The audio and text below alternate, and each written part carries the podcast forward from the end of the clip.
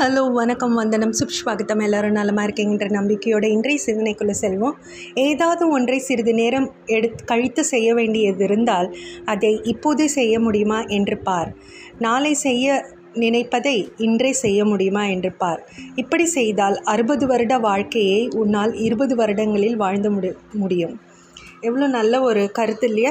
So இந்த சிந்தனையோட இன்றைக்கு என்னென்ன நிகழ்வுகள்லாம் நடந்திருக்குன்றத குயிக்காக ஒரு விசிட் பார்த்துடலாம். இன்றைக்கி ஜூன் இருபத்தி ஏழு. இன்றைக்கி என்ன நிகழ்வுகள் நடந்திருக்குன்னா ஆயிரத்தி தொள்ளாயிரத்தி எண்பத்தி ஏழில் இராணுவ வரலாற்றில் முதற் தடவையாக பொதுமக்கள் மீது வேதிப்பொருள் தாக்குதல் நடத்தப்பட்டது. அதாவது கெமிக்கல் வார்னு சொல்லலாம். ஈராக்கிய போர் விமானங்கள் ஈரானின் சர்தாசு நகர் மீது தாக்குதல் நடத்தியது. நைன்டீன் நைன்டி ஃபைவ்ல மண்டத்தீவு இராணுவ படைத்தளத்தை விடுதலை புலிகள் தாக்கி அழித்தன. டூ தௌசண்ட் ஃபோரில் ஈராக்கில் இடைக்கால அரசியல் ஆட்சி கையளி கையளிப்பதுடன் அமெரிக்கா ஆதரவு ஆட்சி முடிவுக்கு வந்தது. டூ தௌசண்ட் நைனில் இராணுவ புரட்சி மூலம் ஒண்டுராசு அரசு தலைவர் மனுவேல் செலவாயா பதவியிலிருந்து அகற்றப்பட்டார். டூ தௌசண்ட் சிக்ஸ்டீனில் துருக்கியின் இசுதாண்டிபுல் இஸ்தான்புல் வானூர்தி நிலையத்தில் தீவிரவாதிகள் நடத்திய தாக்குதலில் நாற்பத்தி ரெண்டு பேர் கொல்லப்பட்டதுடன் இரநூத்தி முப்பது பேர் காயமடைந்தனர். இன்றைக்கி சரித்திரத்தில் யாரெல்லாம் வந்து வரலாற்றில் பிறந்திருக்காங்க அப்படின்னு பார்த்தா ஆயிரத்தி தொள்ளாயிரத்தி நாற்பதில் மலேசிய அரசியல்வாதியான கர்பால் சிங் பிறந்திருக்காரு.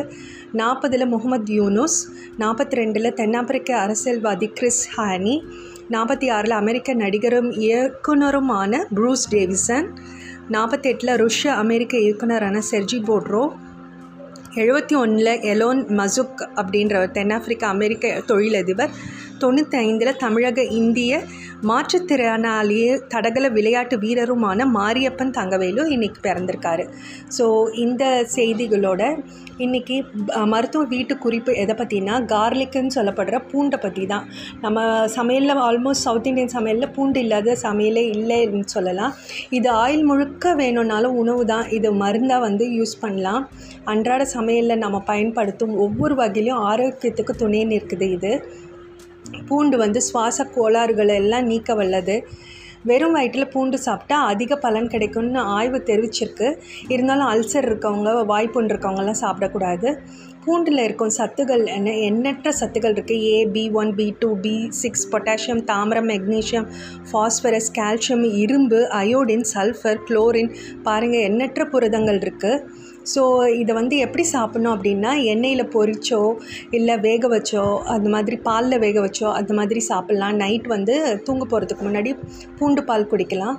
பூண்டை பச்சையாக மென்று சாப்பிட்றதுனால என்ன பலன் அப்படின்னு பார்த்தா ஒருவித நாற்றத்தை ஏற்படுத்து வாயில் அதனால நிறைய பேருக்கு இதை வந்து பூண்டு வாடியே பிடிக்காது. அதனால தான் வதக்கி சாப்பிட சொல்கிறோம் அப்படி எப்போது சாப்பிட்லாம் அப்படின்னு பார்த்தா வயிற்றில் அதாவது அதிகாலையெல்லாம் சாப்பிடக்கூடாது.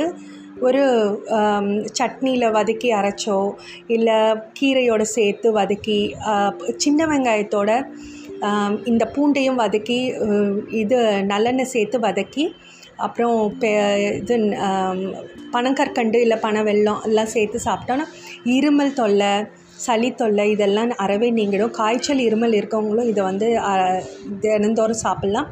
உடல் சக்தியையும் இது வந்து மீட்டெடுக்கும். அதனால தான் இந்த வேலை பார்க்குறவங்கெல்லாம் களத்தில் வேலை பார்க்குறவங்க ஃபீல்டு வயலில் வேலை பார்க்குறவங்கெல்லாம் இதை செய்வாங்க. இல்லற வாழ்க்கையும் இனிமையாக்கிறதுக்கு பூண்டு ரொம்பவே ஹெல்ப்ஃபுல்லாக இருக்குன்னு சொல்கிறாங்க ரத்தத்தை மெயினாக சுத்திகரிக்குது தாய்ப்பால் அதிகரிக்குது.